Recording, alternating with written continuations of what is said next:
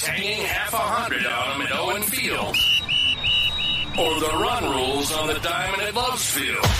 We're giving you the breakdowns, the bets, and the hot takes from the perspective of two former OU Athletics employees.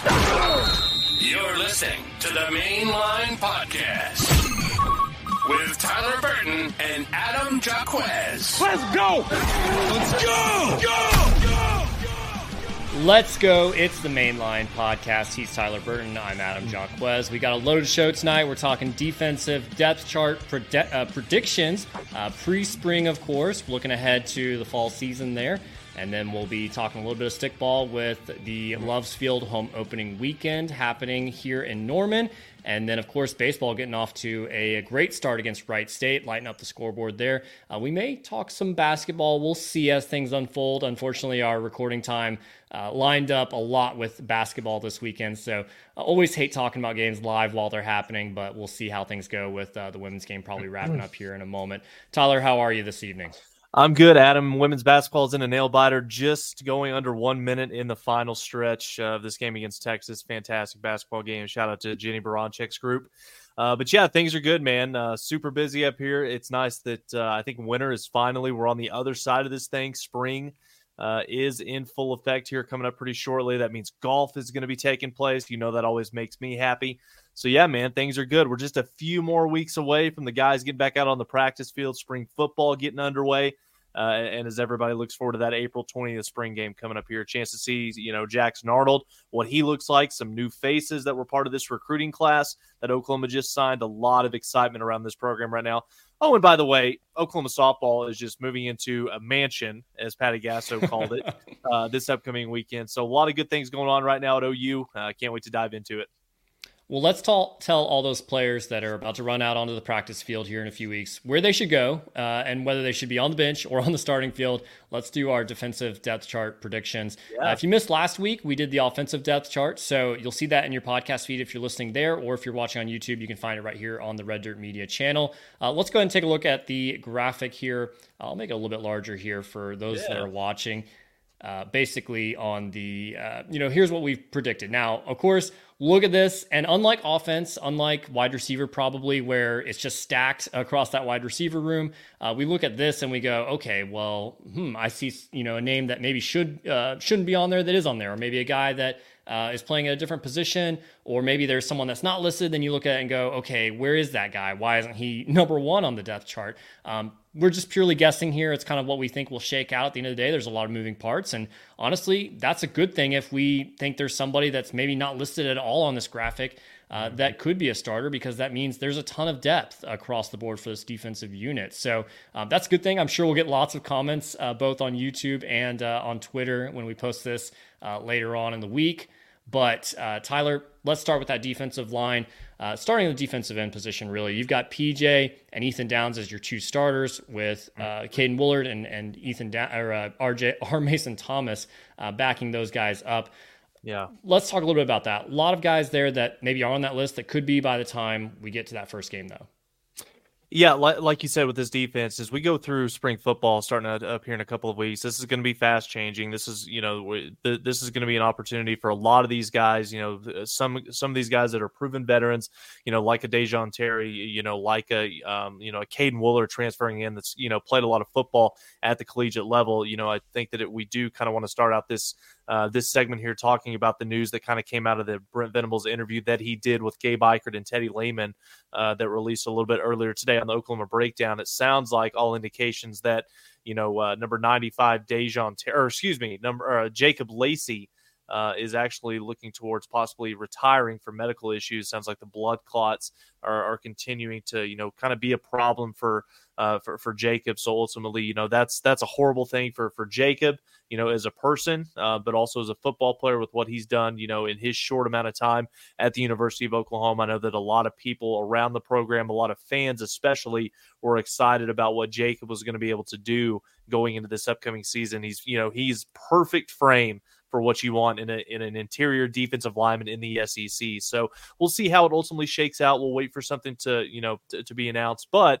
when you look at the guys that Oklahoma is going to be rotating in Todd Bates Miguel Chavis's room over the course of spring football, a lot of really, really good pieces that these coaches are going to have at their disposal. You talk about, you know, the edge guys, and this is something that has really kind of been a, I don't want to say it's plagued Oklahoma over the last few years, but really outside of Eric Striker, Obo, uh, if you want to throw, um, if you want to throw Nik Bonitto in there as well, uh, as well, Oklahoma really hasn't had a true difference maker that's been a consistent disruptor on the edge in terms of getting after the quarterback. And I think that Oklahoma has got a couple of guys in that room right now in a PJ Adebawore or a guy, you know, like an R. Mason Thomas, who, you know, when this kid is healthy, you see what that high motor, that, you know, that build, that versatility, how, you know, elite of an edge player he can actually become. So, again, I, I'm very, very confident, very excited about the edge guys. It's the interior, Adam where I think a lot of um, there's going to be a lot of different uh, different decisions that have to be made, a lot of different rotations that, that are going to have to you know kind of come together. Obviously, a lot of the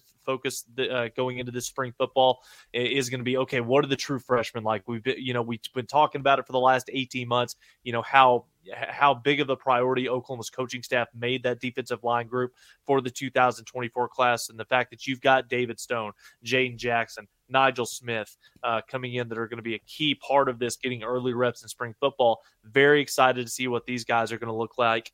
And then we haven't even touched on, you know, some of the guys that are going to be coming back, like a Da'Jon Terry, like a Gracen Halton. This is going to be a very, very fun position battle to watch over the course of these next six to eight months. Because I think that while Oklahoma does have a lot of talent, they also have a lot of inexperience. And It's just a matter of how fast can this coaching staff get these guys to grow up. That way, they're ready to go uh, come the month of September.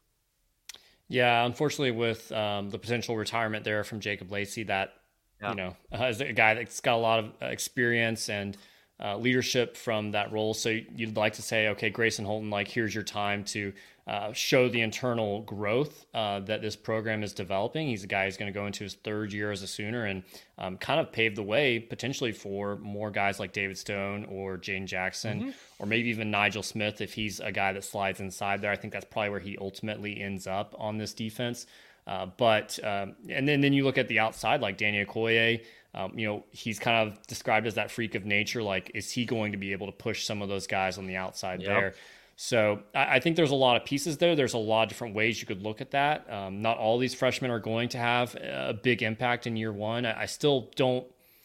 I'm trying to think of anybody on the defensive side of the ball that I, I really can't think of any so far in Brent Venables' two years that you know year one as a true freshman has made a big impact.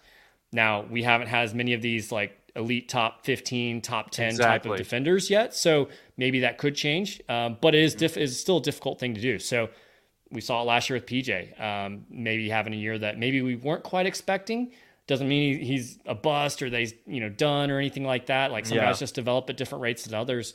So I don't think it should surprise OU fans if David Stone has kind of a quiet year, and maybe someone else like Gracen Halton has a great year. Um, mm-hmm. We'll see. And I think there's probably going to be another piece that's added to this team in the spring portal window because you just need some more depth, especially when you lose a guy that's probably expected to be a starter like Jacob Lacey is. So, sure, um, we'll we'll see what happens there. As far as as far as anyone else on that defensive line, um, I, I, know we've named a, a, bunch of names there, but um, R. Mason Thomas I think you want to get him healthy. Anyone else that mm-hmm. maybe is top of mind for you there that you think, hey, this spring portal season is, is really important there that, uh, or not portal season, but spring practice season rather, is really important that they really show out and, and develop and carve out their role on this starting defensive line unit? Uh, for me, I think that this one's pretty easy. It's got to be PJ, right? I mean, make no mistake about it. He was the five star. He was the guy that was so highly touted, highly sought after amongst all the elite programs across college football. A guy that really – you know, coming into this past season, you know, he was a guy over the course of the year, his his playing time, you started to see the level of production go up, you started to see the number of snaps continue to rise. And this is a guy that really, Adam, you could you could even make the claim that this is a guy that doesn't even truly know how good he can be or really how even that that edge position is played at such an elite level. He's got all the measurables, he's got the athleticism, the versatility to be able to, you know, both get after the quarterback but also, you know, be a force in setting the edge in the running game. So I think that PJ is a guy where when you go from year one as a true freshman, that jump that you make in that first full offseason that you have, You get the extra, you get the extra reps, you get that extra coaching uh, with with the staff and with the strength and development bunch that, that that you know you just simply didn't have a year ago. I think that PJ is a guy that it is absolutely critical he's the guy on that defense that takes the next step going into next season. Because when you look at the schedule, and it's a daunting schedule that Oklahoma has in front of them, there's a reason why Vegas had the over under set at six and a half, now up to seven and a half. There's a lot of really good football teams. I think Brent Venables said that there's six top 15 teams on Oklahoma's schedule next year. So it's there's not going to be any cupcakes, maybe outside of Maine. It's going to be a fun. It's going to be a tough, grueling schedule from uh, from top to bottom next year. And Adam, we haven't even talked about Ethan Downs or Trace Ford. So again, we talk about competitive depth uh, being a part of this program, being a focal point of this program with what Brent Venables is trying to do, transforming this roster. Uh, yeah, it's it's going to be a lot of fun. A lot of tools uh, in the tool belt to play with. It's going to be a lot of fun to watch these guys. Trace Ford oh, she like... hit it. She hit it. sorry, I'm sorry. Sorry I, for everybody watching. I don't know if that's bad pos- bad podcasting, bad YouTubing, or, or great oh, YouTubing. We'll see. But yeah, we're watching uh, women's basketball, reacting to that live as uh, three pointers hit there for Oklahoma take the lead with four and a half seconds left. Uh, we'll try to try to keep it here on football. Trace Ford, he does feel like the he does feel like the forgotten guy in that room right now. Like he had a cleanup surgery this offseason, yeah. so he's going to be healthy. And, and, health's always been the issue for him. Um, he's got talent. Like he showed that in his first yep. year or two at Oklahoma State, and then like injuries just started piling up, and he really never really had the production after that point there. So um, you kind of wonder about like, okay, he's he's I um, I think honestly a lot of OU fans probably just forgot he was even on the team because he was a super senior. Now he's like that six year COVID senior. So I don't know. You just wonder like, does he have something in the tank left? Well, and I think another guy that kind of falls into that same category, he obviously hasn't played, you know, the same amount of football as an Ethan Downs or even a Trace Ford, but I think that this is another big offseason, a critical spring practice, uh, you know, kind of training camp, for lack of a better word, for a guy like Gracen Halton, who a guy coming in, you know, had um, wasn't necessarily the highest recruiter guy, but he was also a player that in Brent's first year as head coach, you know, having Todd Bates and Miguel Chavis, Gracen Halton was a guy that they thought was a bona fide steal that they were able to get towards the end of that uh, that recruiting cycle. Um, so again, this is a guy he's been in the program for over two years now. He's put on the weight. He's got the frame. Obviously, he's got to get a little bit stronger. Got a little got to get a little bit more mobile in the weight room this offseason. But make no mistake about it, Gracen Halton. This is a guy much like we talked about with PJ. This offseason is where you know you can really kind of uh, kind of you know set the table for yourself uh, to have an impact type year for this football team going forward. And they're going to need him, especially like we talked about. You lose Jacob Les, uh, Lacey if he, you know, ultimately ends up medically retiring. You know, it's a next man up mentality. So Gracen Halton, uh, this is your time, buddy. Let's go. Let's take a brief break from the defensive depth chart. We'll finish that defensive line group and move on to linebackers here. But Oklahoma gets the win as we react live on the show here in, uh, in women's basketball over Texas. Uh, that means they clinched the Big 12 title in the regular season. An excellent, excellent uh, finish there. OU trailed most of the game there. Uh, Texas's size really uh, gave the Sooners a lot of problems there, but. Um, Oklahoma able to just you know weather the storms, hit a lot of three pointers. Uh, if you're looking for fun basketball to watch, in an OU jersey, it's the women's team. You got to be watching this team because uh, far more entertaining product right now than the men's. Um, that's not really a knock on on men's. That's kind of how the men's sport is right now, and and the way that Jennie Baranczyk has c- constructed this Sooners basketball team. They're they're just a blast to watch. You got players all over the place that are are contributing there. I think as I'm watching live, I think it was Lexy Keys that hit the game winner there. Yep. Uh, with four and a half seconds left. So uh, incredible job from from Jenny and the girls. Yeah, Adam. I mean, eh, I don't think it has as much to do about you know this this being the better basketball program at this school right now, just because the men's team is down. I think that this you just really have to highlight the fact that what Jennie Baranczyk has done, and we'll get back to football here in a second. But obviously, this you know this is this is happening live. Oklahoma wins the Big Twelve championship, hitting a last second three to knock off the University of Texas. You know, back to back Big Twelve championships, the first time that they've done this since 2006, 2007. And uh, again, Jennie Baranczyk, who she's got to be on the short list, not just for you know Big 12 Coach of the Year, she's going to get that. But you also have to make a claim that this has an opportunity for her to be in the National Coach of the Year discussions because this was a program, this was going to be a team coming into the 2024 season that not a lot of people were high on. They weren't near the top as far as preseason picks to win this conference, and they started out the year a little bit tough. Uh, ultimately, you know, dropped a few games that they ultimately shouldn't have but this team continued to battle. Jenny put them in some good positions. A lot of young players were able to grow up. They were able to rely on some of the veteran experience that they've got.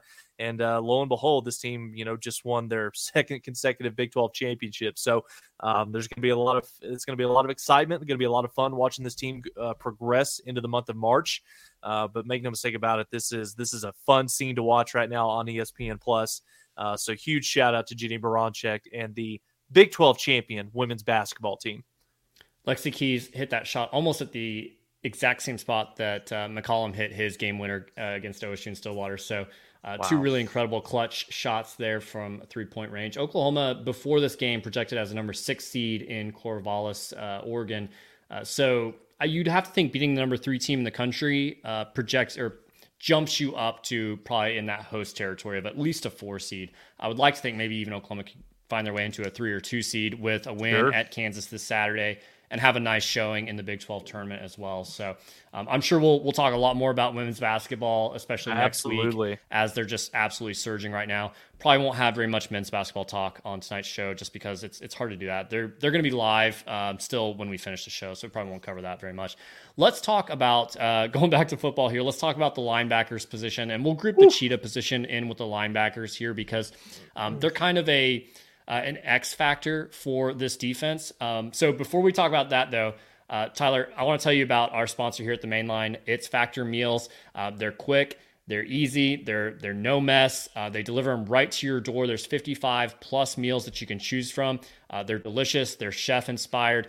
And I, I tasted six of them last week. They were incredible. I hope my mom's not watching because oh. I ate more zucchini, more green beans, uh, more vegetables in general than I pretty much ever eat. Um, and she knows me. I'm one of the pickiest eaters out there. So I loved it. It was all delicious. It's actually cheaper than doing takeout, so it's great to take with you to work or um, you know on a crazy weeknight. It's it's great meals to have. Uh, so we love having Factor here as one of our sponsors. 1000% Adam. You know, in the day and age where everybody is so busy, you know, with work and family life, so many extracurriculars going on, uh, you, you know, it, it kind of it, it's easy to fall into a habit of not having the healthiest diet. But this is where Factor Meals comes into effect. Uh, quick, convenient, quality ingredients, super nutritious. Adam, what were some of your favorite meals that you tried? Because there's a lot of variety that Factor, you know, puts into effect for these guys. The garlic pesto pork chops were really good. Uh, had a cauliflower rice with it. Um, I don't think I've ever thought like, oh man, I want to eat cauliflower rice, but it was really good. Um, I even enjoyed the the Caribbean tofu. I I've never really had or, or explored much into tofu, but I was like, okay, that's that's kind of got some nice flavor to it even. Um, and then I actually really liked all their green beans. Um, they had three different types of green beans uh, that I had across different meals that I had, and they were they were excellent. Um, Probably my favorite dish out of all of them, though, uh, was the sun dried tomato chicken uh, in a creamy sauce. Ooh. It was amazing. So, um, thanks to Factor Meals for sponsoring the mainline. They've actually hooked us up here with a special code that you guys can use as listeners to get 50% off. Um, all you have to do is head to factormeals.com slash mainline50 and you could use code mainline50 to get 50% off. Uh, that's code mainline50 at factormeals.com slash mainline50 to get 50% off. We've got that linked in the show notes, uh, both on YouTube and on the podcast. So make sure you're checking out Factor Meals. So we appreciate them sponsoring the show. Let's talk about the linebackers there. That cheetah position, kind of the X Factor uh, one there. I'll throw this back up here so people can see this. But um, sure. at the cheetah position, I know we're going to get some comments. We're probably going to get some people saying, oh, where's Kendel Dolby? Brent Venables just mentioned him there. I think that's very fluid. You know, he's probably going to get some opportunities there, but maybe he ends up more at safety where we have him listed actually here. But we've got Dasan McCullough, number one, uh, and then Justin Harrington, number two at that cheetah position. But I think there's, I think everything's kind of up for grabs on that cheetah position uh, as far as where we are today. Yeah, and I think that the cheetah position is going to be one where you're going to see three, possibly even four guys, you know, battling for playing time. And I think that this is going to be a position group, Adam, where you know, as you go through the course uh, of this 14 game season, hopefully we we hope that it's more. Uh, but th- this is going to be a position group where the, the guy that you on, see on the field, it's going to be heavily predominant, you know, based on the team that we're playing, the matchup, uh, you know, whatever scheme that we're running against the opponent that weekend. So, you know, you look at a guy like Dasan McCullough, who he's very, very good. He's gifted. He's a, you know, he's a more talented player at the cheetah position when he's playing up there near the box at the line of scrimmage. But once you, you know, get him out you know, being forced to play man coverage down the field, that's where you start to see Dasan, uh, you know, struggle a little bit. And to no fault of his own, I mean, you look at the size and the frame. I mean, it's hard at a guy that big, that fast, that strong to be able to run with some of these elite, you know, wide receivers up and down the field. So again, Dasan McCullough is ultimately he's going to be there. It's going to be very excited to see what Brent Venables, how creative he and new defensive coordinator Zach Alley, what they choose to do with him, because I think that he's a guy, depending on the matchup, you could kind of sneak in there at one of the linebacker positions, or you could put him there maybe at edge and get him up there closer to the line of scrimmage. Um, whatever you've got to do to you know generate stops, get some quarterback pressure. Dasan McCullough is going to be a nice tool that Brent Venables is going to be able to play with. And then you look at a couple of the other guys as well. Justin Harrington tore his ACL a year ago, hasn't gotten word back from the NCAA, but Brent Venables said today they fully expect for him to be joining them as a part of this team for this upcoming fall. And then the guy that doesn't really get enough credit or, you know, really get enough, uh, you know, t- conversation about him is Kendall Dolby, a guy that, you know, came in from the Juco ranks. He was a guy that Brent Venables said they wanted to be able to start him out playing on the perimeter, maybe possibly corner.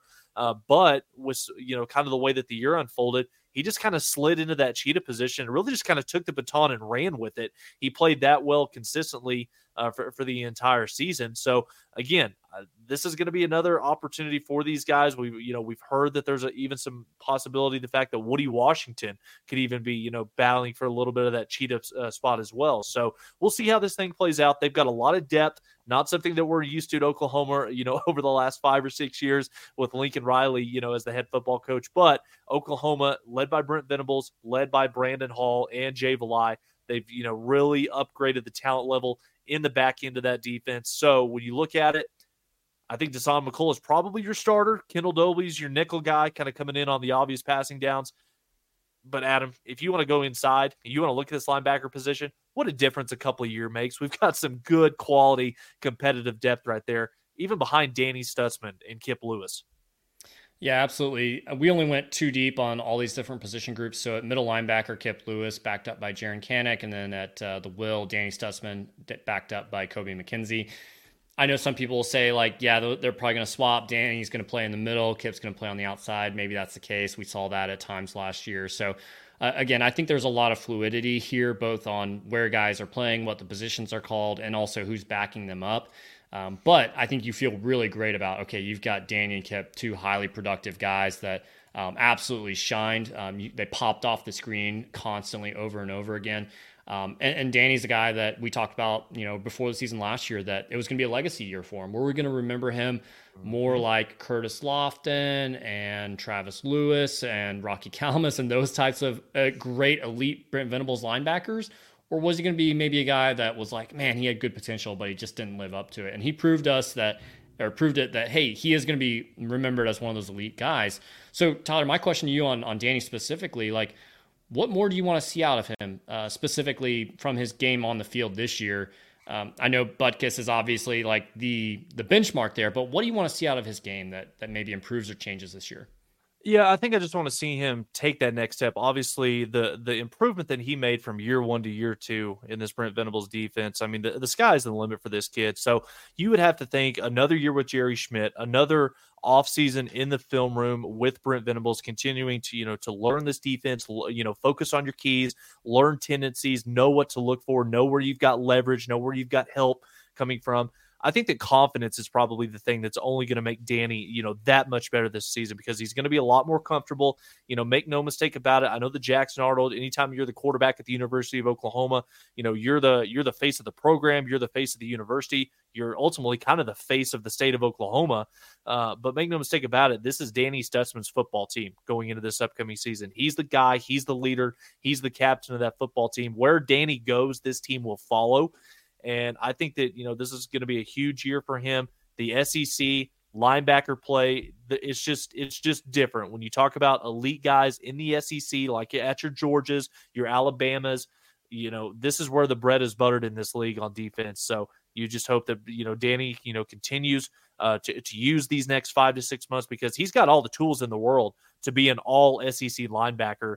Uh, it's just a matter of, you know, what can he do both physically and mentally to take advantage of these next six months because this is going to be a big uh, a big season for him. Uh, and you know, kind of like I said, as Danny goes, this team goes, and for Oklahoma's defense to perform the way that we expect them to, Danny's going to have to have a huge year. And I would expect nothing less.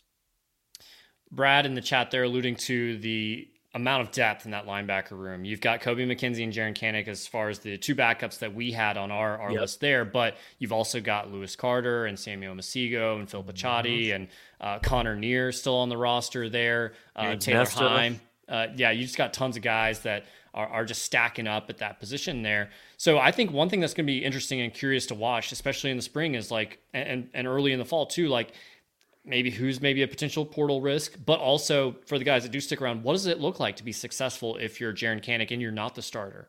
Um, mm-hmm. Um, I think there's room. I think we saw, um, you know, Kip Lewis had opportunities before he became the starter there. Kobie mm-hmm. McKinzie had his moments and was never a starter. So I think there's room and opportunity for those guys to make an impact still as second stringers. I think that the biggest difference that Oklahoma fans are going to be able to see this upcoming fall, you know, a year ago, going into that season, and Brent Venables kind of alluded to it, he was scared to death of one of his starting linebackers going down, just because simply the the depth, the experience behind them wasn't that good to begin with. And this was a this was a starting duo that featured Jaren Kanak, who had never really started a game at linebacker to begin with. And this is, you know, this is going to be a position group where you just simply don't have that problem anymore because of how well they've continued to recruit each of the last couple of seasons, where you're going to have four, maybe even five guys because Brent's extremely high on Lewis Carter what he's been you know what he's been able to do this offseason he continues to progress but I think that this is going to be a linebacker core that you can realistically expect to see four maybe even five guys on any given Saturday because in this league the level of physicality some of the you know the brand of football was you know some of the way that these teams like to run the football and, and you know pound it down your throat. Uh, you've got to be you've got to be uh, you know fundamentally sound. You've got to be talented, but you also have to be deep as a position group. Oklahoma's linebacker core uh, seems to put the uh, you know fit the bill. Let's move back to the secondary here, and we'll start in the middle here. I know this is going to get probably uh, some raised eyebrows. We have Peyton Bowen as the second string at free safety with Robert Spears Jennings ahead of him, and then strong safety we have Billy Bowman starting with Kendall Dolby at second string. Mm-hmm. I, I kind of wonder if Justin Harrington maybe moves off that cheetah role, and maybe Kendall Dolby swaps there. I, Brent Venables kind of alluded to that earlier today in his interview, but a lot of possibilities here, and – uh, I, I, don't think you I, I, like I'm not reading into okay Peyton Bowen listed second here too much as like oh he's not as good as Robert Spears Jennings. I just think that there's a lot of combinations and a lot of playing time to be had from that safety mm-hmm. position. But you look at that and go wow pretty stacked there at least in that top four. Yeah, absolutely. And I mean, it, make no mistake about it, it feels like this is a common theme at every single position group on defense. It's the quality depth that has been built in each of these position rooms. I mean, you you I don't think that one enough credit is given, but you have to really, you know, hand out some flowers, you know, shower, you know, some of these coaches with some praise because what Brandon Hall and Jay Valai have done transforming this Oklahoma secondary. And again, I still think that this is going to be the position group that I I don't want to say I have the I don't have the the most questions about going into the SEC, but I think for Oklahoma to be able to, you know, be that top 10, top 20 defense in year one in the SEC, it's a huge part of that's going to be dictated upon how well this team defends the pass uh, on, on Saturdays this upcoming fall. But the fact that you were able to get Billy Bowman to come back for one more year, Woody Washington coming back for one more year. Those are two guys that are firmly cemented as starters for this defense going into the, you know going into this upcoming season. Gentry Williams, he had the offseason shoulder surgery. He's going to miss spring football. Many people will think, okay, well, that's kind of a that's kind of a bummer for Gentry. But I think that you want to look on the flip side here. Gentry's going to be ready for fall camp. He's going to be ready. You know what a healthy Gentry Williams looks like. But the fact that he is going to miss spring practice and you're going to be able to give guys like Makari Vickers, like Des Malone, like Josiah Wagner, and or even a guy like Jacoby Johnson, who physically, you know, th- that's that's what you want in an all SEC type uh, cornerback. So again, look at a glass half full approach here the fact that Gentry Williams he is going to be out for this you know this upcoming spring ball that's only going to make the guys behind them that much better because they're going to get the extra coaching they're going to get the extra reps. So but make no mistake about it when this thing kicks off I fully expect Woody and Gentry to be your two corners. Safety God I'm excited talking about the amount of depth on this football team and the amount of quality talented depth not the fact that when somebody goes down, you think that the, the backup's going to be a liability. No, you're going to have Billy Bowman coming back. You've got Robert Spears Jennings, you know, coming back that, you know, I think that many people think that he's going to be the guy opposite of uh, of Billy. Oh, and by the way, we're we're totally forgetting about Peyton Bowen and what he's going to be able to do going from year one to year two. Kendall Dolby, Justin Harrington, Jaden Hardy. I mean, sky's the limit. There's going to be a lot of this is going to be a good position battle. Maybe not necessarily figuring out who the starters are going to be, but who's going to be a guy that emerges that kind of comes out of nowhere that builds upon what they did a year ago. It can come in and be a quality three or four, be a nice steady rotation guy that uh, can get on the field Saturdays. Guy we haven't mentioned there is Kani Walker. Um, played a lot at cornerback, and on the depth chart that we have, we didn't list him in the top two there. We had Makari nope. Vickers and Des Malone backing up uh, Woody Washington and Gentry Williams. So I I think there's just so much shuffling that's potentially going to happen here, but uh, all in good in, in mm-hmm. good instances. You know, it's not a oh man, we just we can't find anybody at this you know field corner position. Let's just you know shuffle guys around. It's like okay We've got Kendel Dolby. Maybe he's not going to be able to get on the field at Cheetah. Well, let's see if we can get him on the field at safety. Or if he's not a fit there, like we need depth at corner as well. I, I think corner is probably the one position where you go, okay, there's there's a lot less proven talent there. You have guys that you think really highly of, and like Makari or Jacobe Johnson, yeah. but they just haven't played them uh, enough yet, so we don't really know what they are. Um, but I, I think there is some high end talent. I think you have enough dudes there that you can feel like, okay, we can go down to third string you know, on probably both sides of the ball there on corner and say, okay, we think we have somebody. You know, if it's not the second string guy, a third string guy, we'll, we'll find a, a, way to get on there. Or maybe we have Kendel Dolby that's our Swiss Army knife that we can move around pretty much anywhere and, and find success. So uh, immense depth across the board on the defensive side of the ball. And Anything we did. Else? We didn't even mention Michael Boganowski uh, as, as part of that conversation as well. Yeah, so yeah, Uh, Again, Tons of freshmen too. yeah. Adam, if there's if there's one position group that you think Oklahoma could possibly lose a guy in the transfer portal come springtime, or maybe this is a position group where it's imperative that Oklahoma test the waters with some of the guys that are going to enter the portal here in the next couple of months. For me, I think the obvious answer is the defensive line room, particularly on the interior side. But do you think Oklahoma needs to be aggressive or maybe try to add one more body that can come in and help them? Yeah, I think defensive line is is the most obvious one there, um, especially on the defensive tackle. Mm-hmm. Linebacker is the position group where I'm I'm more cautious about like, are we going to lose someone from that room? Because I think there's studs, and I think Jaren Kanak is a stud. I think he could go play at a lot of different schools right now. Um, maybe not in the SEC potentially, or you know, I'm, I'm sure Mississippi State would probably love to have him. Like, I, I don't think he's a, a low quality player whatsoever. I think he's probably got a future. He's going to have some moments at OU. Uh, it may be that this is the year that maybe he he kind of slows down, takes off, maybe red shirts. I saw uh, someone threw that out in the chat uh, here earlier, but um, you know, he there's there's lots of guys there. He probably could have been your best tight end last season if he played that position. if, we're, if we're being honest here, but we'll we'll save that for another day. No, maybe you know you, you talk about it as as guys continue to grow they continue to develop and the game does slow down for him so again you know, J- Jaren Kanak, as good as he was, you know, he he had a few bad stretches of football last season. But what more, you know, that's what you should come to expect from a guy, you know, at the Division One Power Five level playing football, playing inside linebacker, and, and and of all places, you're playing at the University of Oklahoma, being coached by Brent Venables, arguably the greatest defensive coordinator of all time, but one of the best all time linebacker coaches as well. So he was drinking from a fire hose all of last season. The game's going to slow down for him. I would expect Jaren to look a lot more comfortable, be able to play a lot faster this upcoming season. Absolutely.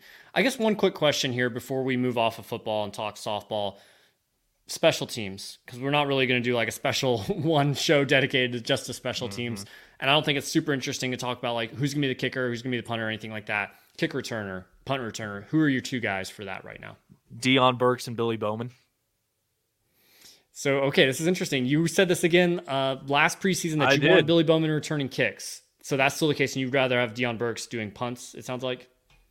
I, I would say I would or I would prefer to have I, I would flip flop it. I would have I would have Deion Burks catching punts.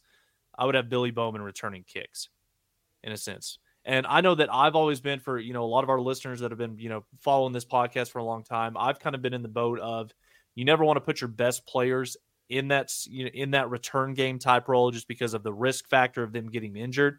But when you watch Billy Bowman play, and this goes all the way back to his time at Denton Guyer, but especially a year ago, watching him with the ball in his hands after making an interception Uh, the one against TCU is the one that comes to top of mind with you know how electric this guy is. You know, as a uh, as a runner uh, when he's got the ball in his hands, you got to figure out a way, especially in the SEC where you know coaching is going to be one of the biggest difference makers in, ter- in you know determining wins or losses, but special teams as well could be the difference of winning one or two more ball games as opposed to losing them. So again, give me Deion Burks returning punts, give me Billy Bowman and Deion Burks uh, back there returning kicks as well.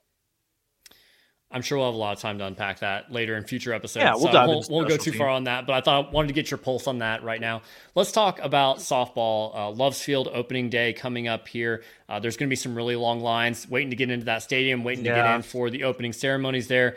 Um, before we dive into that, how about a place that's not going to have any lines, though? That's going to be quick, going to get you in and out. 29th Street Tag Agency. They're our other sponsor here at the main line, so we appreciate them.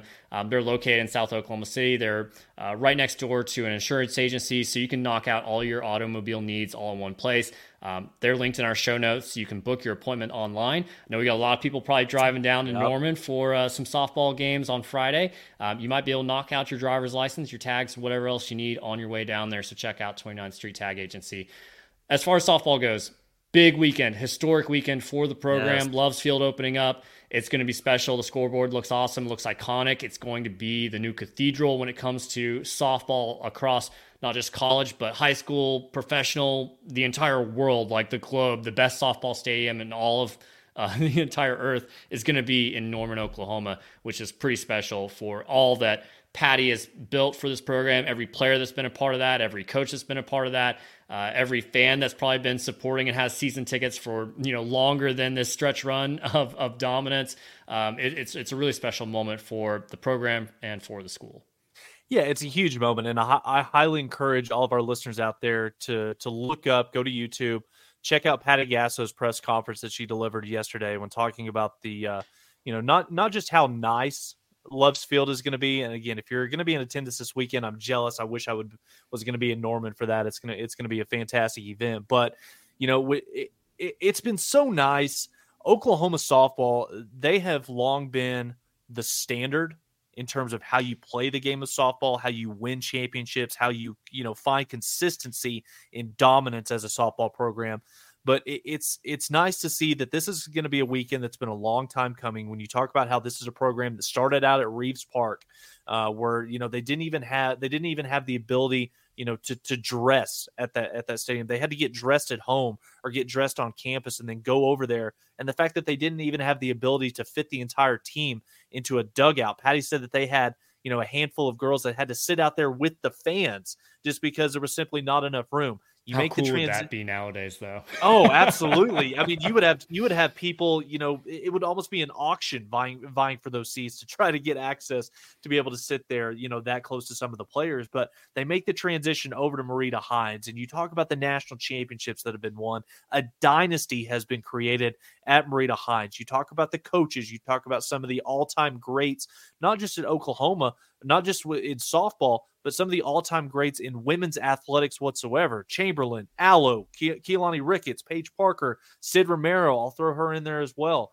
Uh, this stadium that Oklahoma fans are about to walk into this upcoming weekend, just like the just like the Oklahoma softball program as a whole being the pinnacle, being the elite program in college softball, this facility is going to be unmatched across the board in, in terms of collegiate softball. It's going to be a lot of fun to watch. There's not a program on campus, there's not a coach on campus that deserves what she is getting more than Patty Gasso on this weekend. When you see what she has done starting out at the University of Oklahoma a long, long time ago with what she's built, the uh, sustained level of success and dominance.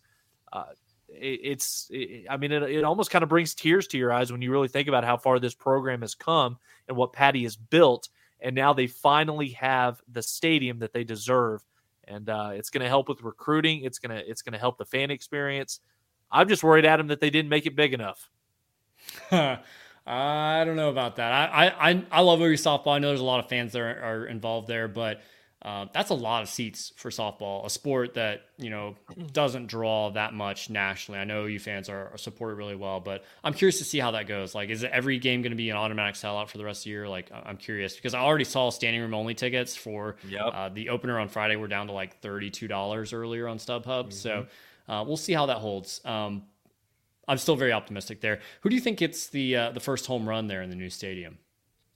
I, th- I think it's going to be Kinzie Hansen. Okay.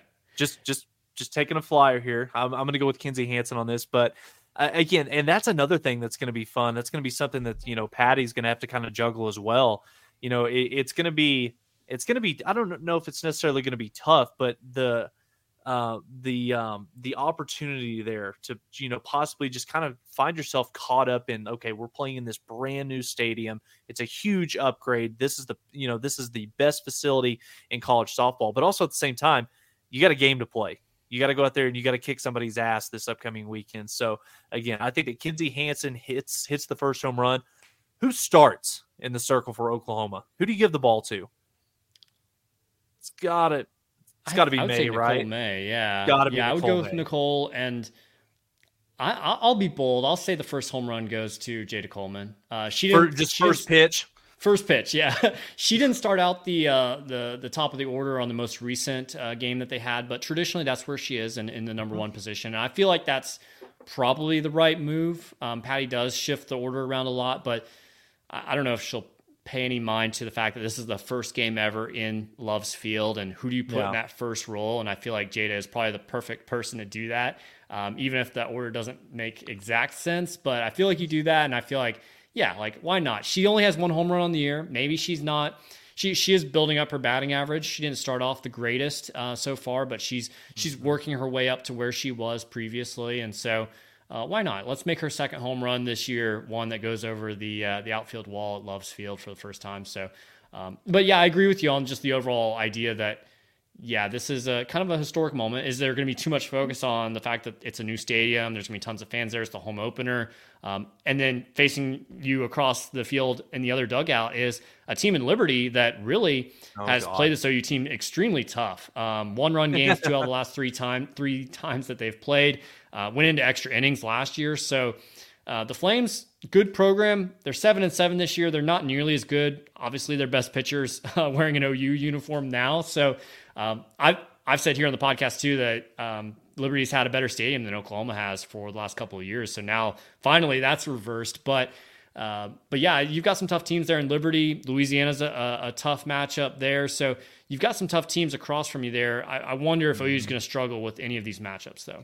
I'm going to give you another bold prediction. When you talk about the the spectacle and how big of a weekend this is going to be, you know, honoring this program, honoring the coaches, the former players. I think that Oklahoma is going to do a tremendous job bringing back a, a you know a ton of alumni. They're really going to do this the right way this upcoming weekend when they, you know, for the inauguration of this ballpark. I'm going to go ahead and go out on a limb, and I'm going to say that all five games that they play this weekend, Oklahoma is going to play their best softball that, that we've seen all season long. I think that this is going to be five wins, five run rule wins, run rule all five games this weekend. That would be incredible uh, because that's that's extremely difficult. I also mm-hmm. think there's still a lot of questions for this team. Yeah, they've been dominant. They've they've run ruled quite a few teams. They still haven't played their best softball. Like no, not 67 so, in a row, still not peaking. yeah. That's okay. It's crazy though. to it's crazy to say that. Yeah, it's crazy to say that. Um, time for some baseball talk. Ooh, Do I, I feel like I always have to ask permission about baseball, but I mean, they're fun. They're fun to watch. Smooth, smooth transition. You know, done are the days of you know this being Adam's optimism, where you've got to come into the, each one of these episodes mm-hmm. and try to find a silver lining when talking about this baseball team. Adam, you that take like three, three of, years ago. I know. I know. It's been a while. I know. Yeah. Skip Johnson's done a hell of a job, eh, you know, over the last couple of seasons. But Adam, you take three out of four against Wright State. If you're Skip Johnson, sitting here right now, you're five and three. You're headed to Vegas this weekend what's the mood around this baseball team? Are you encouraged? Is there some stuff? There's ultimately stuff that you're always going to want to work on, but uh, you know, kind of what's the temperature in the room regarding baseball right now? I think you're feeling pretty good. I know, um, you know, guys like Joe Healy over at uh, D1 Baseball have kind of doubted this team offensively as to like what kind of power they have, and you're still not going to know fully what that looks like just two weekends into the year. But we've now had seven different players that have hit a home run. You've got John mm-hmm. Spikerman that's on fire, hitting 517. Michael Snyder, the Washington transfer that has played both third base and first base now. He's hitting 429. And then Jackson Nicklaus coming back strong in year three after his sophomore slump, hitting mm-hmm. 400 uh, now. So I, I think you really like what you're seeing out of that that that trio right there. And then to know that uh, you know Bryce Madron is playing good. He's having great at bats. He's getting walked a little bit more over the past weekend than he was getting hits, but uh, we know that he's a guy that can can go yard as well. So I think from an offensive perspective, you're liking what that looks like. One of the big questions that we talked about last week was okay, Easton Carmichael, extremely productive hitter. Can you keep him in the lineup as a catcher, or is he going to be the designated hitter? And he played DH um, the entire weekend, I think, for the most part. Mm-hmm. But Scott Mudler was a guy that was playing great defense behind the plate there, and then got his own home run uh, against Wright State. Uh, pretty much everybody was going yard against them. Uh, that's a quality uh, ball team. I think that you look at Wright State and you go, uh, I, I don't know where they are, I don't know who they are or anything like mm-hmm. that. Um, but that's a quality program. They they play in the postseason regularly. I don't think they played their best baseball whatsoever when they were in Norman. So the scores were lopsided, but you look at that and go, okay, maybe by the end of the year, that becomes a pretty solid RPI win uh, for the Sooners. And you look at that Sunday game and you go, eh, yeah, you would have liked to have seen some better pitching out of Jamie Hitt and Will Carsten. But uh, for the most part, that was their 10th game uh, or eighth game in 10 days. Like, that's going to be really tough to, to sure. finish strong. So, um, I think you feel really optimistic heading out to Las Vegas with where this team is right now. They're continuing to strike out a lot of guys at a high clip. You'd like to see some more from some of your returning pitchers like Jamie Hitt, um, but you know it's just two weekends into the year. You have a really small sample size here, but mm-hmm. overall, I think mood is is optimistic. you have some opportunity to beat some teams in Las Vegas that have names that fans are familiar with, even if they yeah. might not be the best baseball programs. Anytime that you play eight games in 10 days that's always going to take its toll on a pitching staff. Doesn't matter how good how deep it is. I mean that's that's a pretty a pretty daunting task uh, that, that oklahoma had on their plate over the last couple of weekends. But adam they go out to vegas this weekend like you alluded to matchups against pittsburgh california ohio state ultimately perfect scenario you go out there you sweep it you come back home riding high continue to build that momentum but what's some what's realistic expectations or what should oklahoma fans be happy with? Is it just simply taking two out of three, or does Oklahoma have a realistic chance that they should go up there and take care of business? I think two out of three is always a, a great result every weekend. Uh, the best of the best college baseball teams only win about 75% of their games. And we're talking like the number one most elite team last year in Wake yeah. Forest only won 75% of their games. So winning two out of three every weekend is a great result. I think these are teams that OU has the ability to sweep. Um, they're not bad programs, even Ohio State, who's from the Big Ten, which is not considered a power conference in baseball. Uh, I think. I think there's the ability there to sweep, but winning two out of three is a good result. Um, we saw Cal and Ohio State down in Frisco last year. Uh, was able to get the win against Cal, lost to Ohio State. So I think revenge is on the mind for a lot of these Sooners uh, there. Uh, Pitt uh, is a team in the ACC that's not as strong. Both Pitt and Cal have good records, but the quality of those records not not exactly super strong there. So I think it's an opportunity to uh, sweep there, especially when you don't have uh, a midweek game. You have depth and and rest across the board there. Uh, finally, after that eight game stretch in ten days. So I think you can absolutely go out there and sweep, and that would be a fantastic result. But two out of three is still good as well. I talked about opening up this episode tonight about the the weather getting warmer, conditions being better outside, making me more excited about being able to get the golf clubs back out. Ryan Hybl and the OU men's golf program get the win out in Vegas over the weekend. They knock they beat Auburn, they beat Texas by a handful of shots. Uh, huge shout out to the golf program. Ultimately, you know, excited to talk about that as we move through the course of spring practice. Adam, last thing that I have you have here for you, we worked in the ticket office. Our one of our sole jobs, our biggest focuses was selling football season tickets, was renewing season tickets. What are you giving a, on a scale of one to ten? How are you rating Jackson Arnold's ability in those cubicles in the OU athletics ticket office? How was the uh, how was the sales pitch? I, I, saw Jackson Arnold sitting in the chair that you sat in in that same that's cube right. there, and I thought, man, that's the best seller I've ever seen sit in that cube. oh, no, it's. It I thought he was solid. He did a he did a heck of a lot better than uh, than Lincoln Riley did on the voicemail that we got him to record uh, way back in the day to to send out to fans. Uh, so yeah, Jackson Arnold, yeah. I'll give him a, I'll give him a solid A for his efforts there in the ticket office. I'm sure he realized that. Uh, yeah, I need to do, make sure I'm, I'm, an NFL quarterback, so I don't ever end up yeah. selling tickets in the ticket office. do, do, we want to give uh, listeners kind of a uh, little bit of a peek behind the curtain of what the the first person that he called, what the response actually was? It didn't. I I think that's uh that, I think that's one you keep in the vault there. We'll keep that in the vault. But man, he got a he got a real taste of what it was like working in the ticket office on that first phone call. What uh, a lot of the stuff that you know kind of goes on that you uh, really don't expect to have to deal with. But Jackson Arnold uh, took it in stride. You know, got a few people to renew their season tickets, and Palace is going to be rocking just a few more months, baby. I'm excited. Let's do it. Well, we'll be back next week to talk who knows what about football and, of course, all the things that are happening across this busy season of spring sports with baseball, softball, men's and women's basketball. And who knows when golf or some other sports might uh, sprinkle their way in here as well. So we appreciate everyone joining us this week. We will see you next week for the next episode of The Main Line.